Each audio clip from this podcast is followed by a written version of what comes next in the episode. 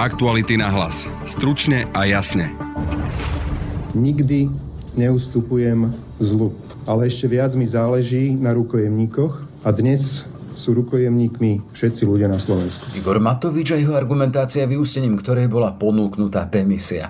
Povalenie vlády v tomto čase by totiž podľa neho prinieslo totálny chaos a mimoriadne ekonomické škody podľa jeho slov. Predpoludní mu asistoval jeho ešte stále premiér Eduard Heger. Ak strane SAS záleží na Slovensku, ak je záleží na občanoch, tak verím, že túto férovú ponuku dnes príjmu. Začiatok dňa D tejto vládnej zostavy. A ako sa skončil? Najprv tlačovou správou so slovami, že táto vláda si nezaslúži našu dôveru a následným hlasovaním. Prítomných 102 poslancov za 78, proti 20, zdržali sa dvaja, nehlasovali dvaja. Uh, uvedený návrh sme schválili. Konštatujem, že Národná rada vyslovila nedôveru vláde Slovenskej republiky. Na dnešné dianie sa pozrieme s jeho aktérmi i pozorovateľmi. Je štvrtok, 15. december, počúvate podcast Aktuality na hlas. Dnes s Denisou Hopkovou a Jaroslavom Barborákom. Hľadáte ešte darček pod Vianočný stromček? Darujte svojim blízkym pútavé čítanie v knihách od autorov z redakcie Aktuality.sk. Vybrať si môžete z titulov Obyčajný Matovič, Homo Vulgaris, Slovenská mafia, Jedna svieca stačí, alebo z našich knižných noviniek Ešte sme nezomreli a Kajúcnik. Navyše kúpou knihy z nášho e-shopu podporíte aj tvorbu dôveryhodnej žurnalistiky. Ako bonus môžete k 6 a 12 mesačnému predplatnému získať zľavu od 25 do 50% na všetky naše knižné tituly. Kliknite na e-shop Aktuality.sk. Ešte včera to bolo nebojte, dobre bude. S odstupom 24 hodín ponúkam SAS moju demisiu.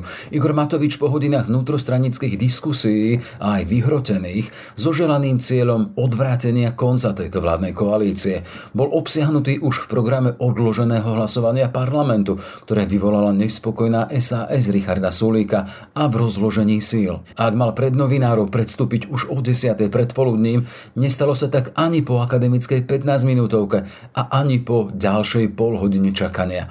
Pred novinárov sa postavil až o 11. Do politiky som vstúpil s dvomi hlavnými cieľmi. Odstaviť skorumpovaných politikov od moci a takto zachránené financie dať do rúk najmä rodinám s deťmi.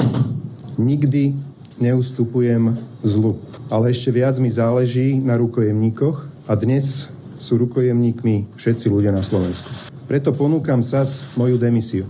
Moja ponuka platí, ak klub SAS stiahne návrh na vyslovenie nedôvery vláde a podporí návrh štátneho rozpočtu v predloženej podobe, čím ľudia konečne prestanú byť rukojemníkmi politických hier. Premiér Eduard Heger. Ak strane SAS záleží na Slovensku, ak je záleží na občanoch, tak verím, že túto férovú ponuku dnes príjmu. O 12. mám stretnutie s Richardom Sulikom. Po boku tandemu Matovič-Heger stála aj časť koaličných partnerov v osobách Veroniky Remišovej a Juraja Šeligu a rovnako minister Jan Budaj ako ministerská tvár liberálnej platformy Olano, ktorá deklarovala podporu projektu vládnej rekonštrukcie. Od Matovičovho verného Ďorďa Dimešiho si dokonca vyslúžili facebookový status o zrade. Liberáli Volano vrážajú nôž do chrbta tejto vláde, napísal. Ak im táto zrada prejde, prehodnotím svoje ďalšie politické pôsobenie. Doplň Daniel Dimeshi. Vtedy už ale rokoval Eduard Hecker s Richardom Sulíkom. Nie na úrade vlády, ani na Bôriku, či v centrále liberálov. Rovno u Sulíka v byte. Dobrý deň. Dobrý deň. Prosím, viete nám aspoň povedať, že na prvú, čo sú tie požiadavky Olano za... konferenciu, tam sa vyjadríme Ale zatiaľ tie podmienky... A to už boli prichádzajúci Branislav Gröling a Mária Kolíková, ktorí sa pripojili k tandemu Heger-Sulík. Pred novinármi síce otvorili ústa, jedinou informáciou však bol odkaz, že viac povedia na tlačovej konferencii.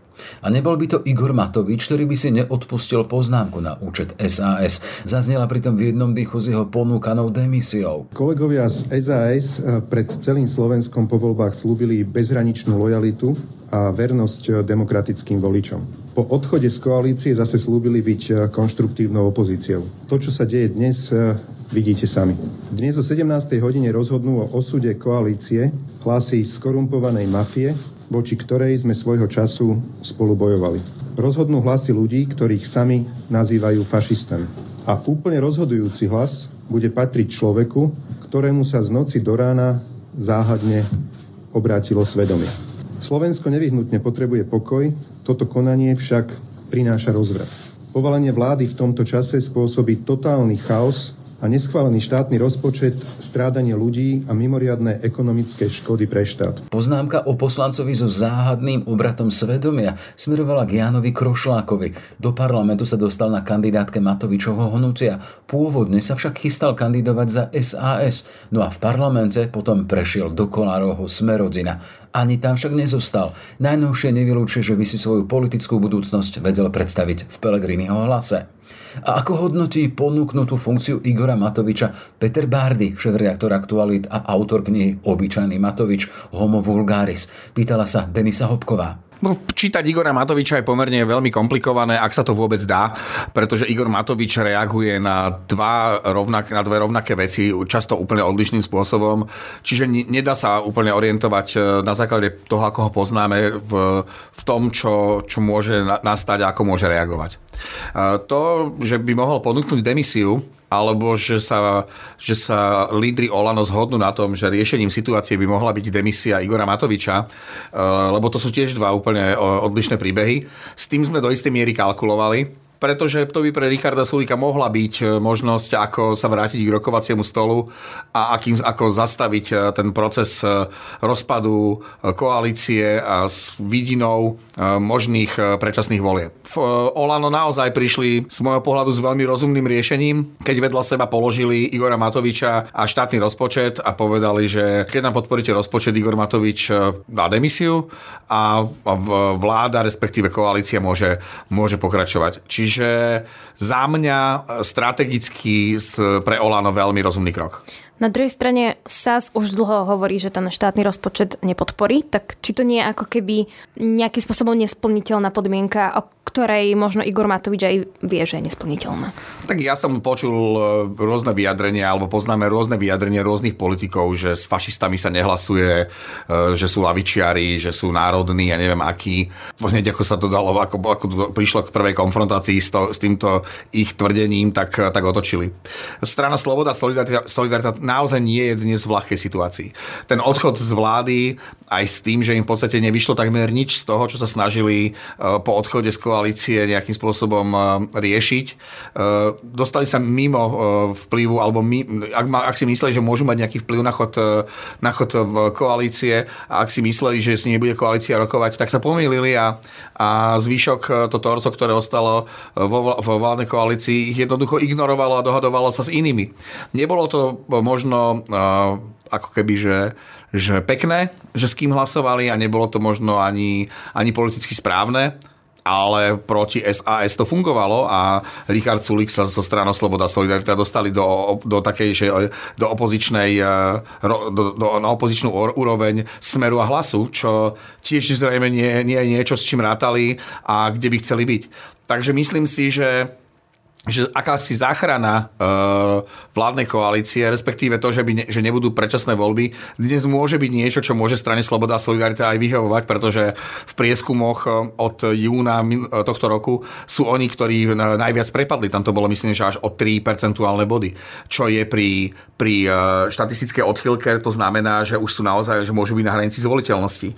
A dnes už im naozaj neverí také veľké percento ľudí, ako to bolo v čase, keď Sulik čelil Igorovi Matovičovi na na koaličných radách a vo vlade. E, ale, a to je dobrá otázka, že čo po tých e, troch mesiacoch, keď tvrdili, že, že ten rozpočet neschvália, alebo po tých mesiacoch, keď tvrdili, že táto vláda by nemala dovládnuť, e, Myslím si, že ak im o to pôjde, aby, aby neboli predčasné voľby a dohodnú sa s Olano, tak budú vedieť nájsť tie vety, ktoré ľuďom vysvetlia, že alebo budú sa snažiť vysvetľovať, že záchrana vlády je niečo, čo, za čo sa oplatilo dohodnúť. Pokiaľ však rokujú s hlasom o možnej povolebnej spolupráci a pokiaľ bodom tejto dohody bolo to, že budú predčasné voľby a že Saska s hlasom zahlasujú za predčasné voľby, tak to bude mať podľa mňa, že do istej miery to môže byť e, problém, ako hlasu Saska vysvetlí, že, že tento raz tú vládu nepovalila. Tak uvidíme, ako to bude, ale e, v tejto chvíli teda ďakujem šéf-redaktorovi Aktualit Petrovi Bárdimu. Ja ďakujem. Ak sa na stanovisko Sulíkovej SAS čakalo celé popoludne, strana avizovala aj tlačovú konferenciu na 16. hodinu. Nakoniec sa vyjadrila len písomne. Táto vláda si nezaslúži našu dôveru, zneli slova odmietnutia Matovičovej ponuky. Demisia Igora Matoviča nemala byť len hypotetickou možnosťou, ale mala byť aj skutočne podaná, zneli ďalšie naformulované argumenty. Dosť bolo chaosu, odmietame sa na tom podieľať. Slovensko potrebuje pokoj, potrebujeme a chceme slušnú krajinu so slušnou vládou. Bolo čierne na bielom stanovisku SAS. Potom už malo začať samotné hlasovanie. Aj to sa však naťahovalo. Najprv pre poradu Oľano, potom pre poslanecké grémium. Nakoniec však prišlo aj k nemu. O slovo sa ešte prihlásil Michal Šípoš za Oľano s poslednou výzvou. Nepovalte tretiu demokratickú vládu a nedovolte mafii návrat k moci. Ak vám naozaj záleží na Slovensku, dnes nebudete hlasovať za povalenie protikorupčnej, reformnej a demokratickej vlády, ktorá pomáha ľuďom. Vážení kolegovia, poslanecký klub Oľano sa nebude zúčastňovať rituálnej popravy vlády, ktorá nekradne, pomáha a rieši reálne problémy ľudí. Pred hlasovaním si ešte zobral slovo aj Richard Sulík. Ako obvykle pri tomto chaotickom vládnutí bol som doslova v poslednej minúte zavolaný premiérom do traktu predsedu Národnej rady, kde mi teda nejak bolo oznámené, že Igor Matovič, minister financí, poda demisiu a teda, že je na ceste k prezidentke. A keďže vždy sme mali snahu podporiť demokratickú vládu, tak na poslednú chvíľu sme na klube boli pripravení výjsť v ústretí. A potom sa stalo niečo, čo je vyslovene, že nehorázne. Ja neviem, či sa stalo za posledných 30 rokov slovenskej politike. Minister financí prišiel k prezidentke, podpísal demisiu a potom to vytrhol uh, jej pracovníkovi z rúk. A teda, že on si to rozmyslel. Ja si myslím, že, ja si myslím, že nič lepšie naozaj nič lepšie nedokumentuje to chaotické vládnutie, ktoré tu zažívame. Potom to už bolo iba na očakávanej informácii výsledku hlasovania. Pán predseda, prosím, aby ste dali hlasovať o návrhu uznesenia v znení, že Národná rada Slovenskej republiky vyslovuje, nedôveru vláde Slovenskej republiky. Prosím, prezentujme sa, hlasujeme.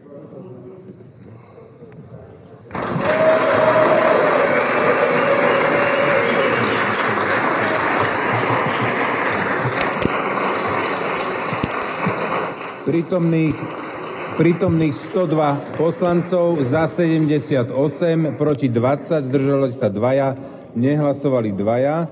Uh, uvedený návrh sme schválili. Konštatujem, že Národná rada vyslovila nedôveru vláde Slovenskej republiky. Teraz prerušujem rokovanie. Prosím pekne, nevykrikujte, pán poslanec. Dobre, správajte sa slušne. Prerušujem schôdzu do zajtra rána do 9. Vláda Eduarda Hegera tak padla. Boris Kolár oznámil, že hneď sa s premiérom odoberú k prezidentke. Aktuality na hlas. Stručne a jasne. Pár minút potom, ako je známe, že vláda Eduarda Hegera padla, alebo že teda je bola vyslovená nedôvera v parlamente, vítam na linke politologa Michala Cirnera. Dobrý deň. Dobrý deň, prajem. Tak taká, nejaká taká prvá analýza toho, čo sa stalo, ako to vidíte?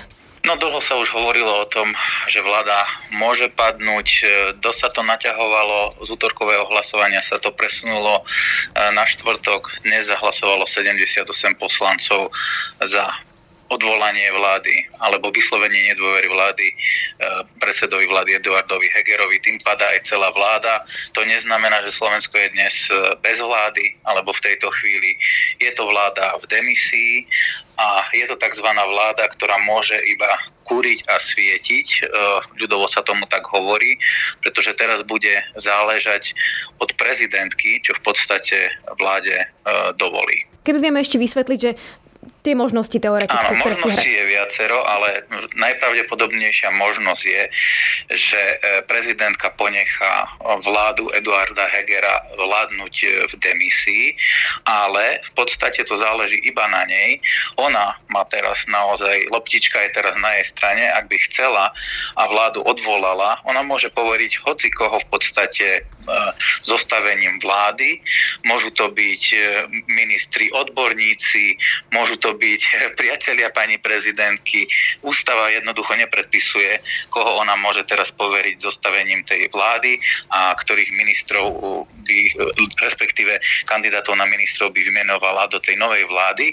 Avšak táto vláda by potrebovala získať potom dôveru Národnej rade a predložiť e, programové vyhlásenie vlády. Ja si myslím, že takýmto spôsobom sa to vôbec nebude e, komplikovať a ako som povedal, najpravdepodobnejší je ten scenár, že vláda Eduarda Hegera bude vládnuť e, v demisii, to znamená v súčinnosti s prezidentkou pri závažných rozhodnutiach sa bude musieť vládny kabinet radiť s prezidentkou a prezidentka bude mať konečné slovo, či niečo vláde dovolí alebo nedovolí. Áno, a keď sa rozprávame, že pri tých väčších témach bude mať prezidentka kompetencie, tak dajme tomu, keby vieme teoreticky povedať, či, či sa bavíme o, rozprávame o zahraničnej politike alebo o čom. Áno, je to veľmi všeobecne popísané, bola to e, rýchla novela ústavy, ktorá bola prijatá po páde e, vlády Ivety Radičovej. A v podstate ešte sme nezažili, lebo tam bol iba veľmi krátky e, časový sled. Opäť tam bola vláda v demisii a veľmi rýchlo boli v roku 2012 e, voľby.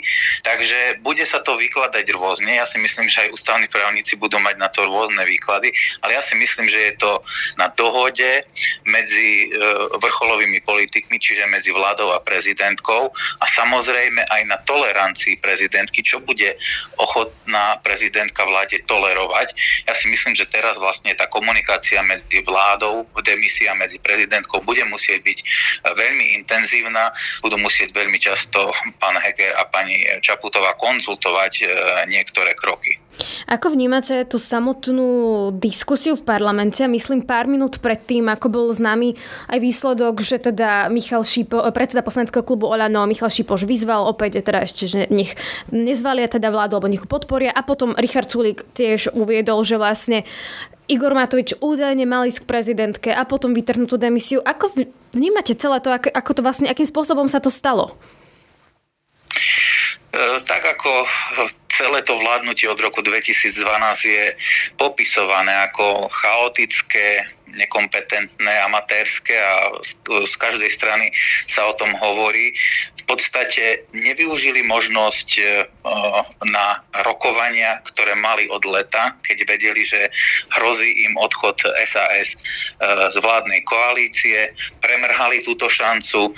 Keď prišlo k menšinovej vláde v septembri, opäť e, nič v podstate koalícia, predovšetkým najväčšie vládne hnutie Oľano neriešili, ako keby boli odovzdaní osudu, ale je v tom v istom zmysle aj politická neskúsenosť a ten amatérizmus a videli sme to teraz aj tie posledné dni. Jednoducho uh, neboli ani silnými zakulisnými hráčmi, nedokázali ponúknuť e, kompromisy ani dohody, na ktoré by SAS alebo iné politické strany pristúpili. A ja, je, naozaj môžem to nazvať, e, že boli to trápne pokusy, ktoré sme videli napríklad oddiaľovanie hlasovanie, vyhlasovanie prestávok, e, porada poslaneckého grémia. V podstate e, naozaj e, veľmi amatérske robenie politiky. My sme tam mohli dnes sledovať, že teda najprv bola Igor Matovič ráno oznámil, že podá demisiu, sa podporí štátny rozpočet a samozrejme stiahne ten návrh na vyslovenie nedôvery vláde. No a to bola ako keby ten, tá, tá jedna uh, varianta, o ktorej sa hovorilo, teda sa vlastne o to odmietla a potom sme tam videli aj, že, sa, že Boris Kolár navrhol, aby sa ešte pred tým samotným hlasovaním hovorilo o zmene ústavy, o predčasných voľbách, čo vlastne bolo ako keby, no ono to to pôsobilo, že to bol posledný pokus ako keby zachrániť vládu a získať podporu Tarabovcov. Vidím to tak iba ja, alebo ste to tak videli aj vy? Presne tak a tento pokus bol odmietnutý. Práve myslím, že niektorí e, poslanci za ľudí alebo z toho demokratického politického tábora toto odmietli, aby sa e, e, jednoducho rokovalo, nie len, že rokovalo s Tarabovcami, lebo to je jasné, ale aby sa ich požiadavky brali vážne. No ale tých požiadaviek dnes bolo viac. Poslanec Linhard, ktorý opustil práve v týchto dňoch poslanecký klub Smerodina, rokoval s premiérom o potravinovom semafore a tak ďalej. Takže vidíme tu požiadavky v podstate jednotlivcov, postupný rozklad a eróziu poslaneckých klubov u vládnej koalície. Videli sme tu hm, požiadavky napríklad aj tej občiansko-liberálnej platformy vo vládnom, najväčšom vládnom hnutí Oľano a tak ďalej a tak ďalej. Ale e, všetko to v podstate vyšlo na zmar, nič z toho sa neudialo a keď ste hovorili o tom, že Igor Matovič odstúpia a tak ďalej, to už bola v lete požiadavka SAS, e, neudialo sa to. V podstate, tie požiadavky boli takmer totožné s tým, aké požiadavky mala SAS e, na konci augusta. A e, Oľano tieto podvyhľadávky nesplnila, preto SAS odišla z vlády. A teraz opäť prišli e, s týmito, dá sa povedať, veľmi podobnými ponukami pre SAS. Takže je to veľmi ťažké komentovať by som povedal, ale ja si myslím aj ja osobne som bol v tomto konzistentný, aj mnohí ďalší analytici a, a médiá správne čítali tú situáciu, že všetko to v podstate smeruje k pádu vlády a k predčasným voľbám a ja si myslím, že, že toto je vlastne budúcnosť tej slovenskej politiky. Posledná otázka. E, Richardovi Sulikovi teraz budú e, jeho kritici vyčítať, že druhýkrát povalil vládu. E, a v podstate aj v tých prieskumoch vidíme, že mierne ako keby padajú, odkedy sú aj v opozícii. Čo toto celé, čo sa stalo, bude znamenať pre samotnú SAS a či, nájde, a či vo verejnosti bude pochopenie pre to, čo sa udialo v podstate, že nepodporili teda tú vládu? SAS tiež vydávalo veľmi zmiešané signály a áno, oni odišli z koalície, ale ako keby nemali premyslené ďalšie kroky, či budú konštruktívnou opozíciou, či budú za, za predčasné voľby, alebo budú podporovať nejaké vládne návrhy. Dokonca tam na začiatku v septembri hovorí, že oni sa ešte za nejakých okolností budú môcť vrátiť do vládnej koalície, ak by Igor Matovič odišiel e, z, z postu ministra financí a tak ďalej. Takže toto im tiež poškodilo, takéto vajatanie a e, zmena tých názorov a v podstate, že nevedeli, nemali pripravený nejaký plán. No teraz už e, v podstate je jasné, čo chceli, za čo aj hlasovali. A ja si myslím, že teraz budú aj hovoriť o tom, že sú za predčasné voľby, že tento marazmus e, musí skončiť, ale ja si myslím, že tie straty, straty tých sympatizantov aj potenciálnych voličov sú veľké a je dosť možné, že, že voliči to SAS e, spočítajú, takže oni to budú mať v predčasných voľbách e, ťažké, ale e, samozrejme za tých niekoľko mesiacov sa môže aj verejná zmien, e, mienka e, zásadnejším spôsobom zmeniť. A treba povedať, že SAS, aj keď položilo napríklad vládu Ivety Radičovej takisto prišli o viac ako polovicu voličov, klesli nejakých 12% vo voľbách až k 6%. Oni v tých voľbách e, stále sú v takých sinusoidách, raz majú okolo tých 6%, potom tých 12%, ale sú stabilnou súčasťou slovenského parlamentarizmu. Niekoľkokrát už prešli tými voľbami, takže ja sa mysl- neobávam o to, že budú pokračovať e, ďalej v parlamente, len naozaj ide o to, aký bude ich politický výtlak, či budú veľmi malou a slabou politickou sílou, alebo budú mať nejaký zásadnejší vplyv. Toľko teda k tým e, udalostiam, ktoré sa v podstate stali pred pár minútami. Politolog Michal Cirner, ďakujem pekne. Ďakujem, do počutia. To je z dnešného večerného podcastu všetko. Téme sa ale naďalej venujeme a detailnejšie si o nej môžete vypočuť v radnom podcaste. Na dnešnom podcaste spolupracoval Jaroslav Barborák, od mikrofónu sa lúči a pekný deň želá Denisa Hopková. Aktuality na hlas. Stručne a jasne.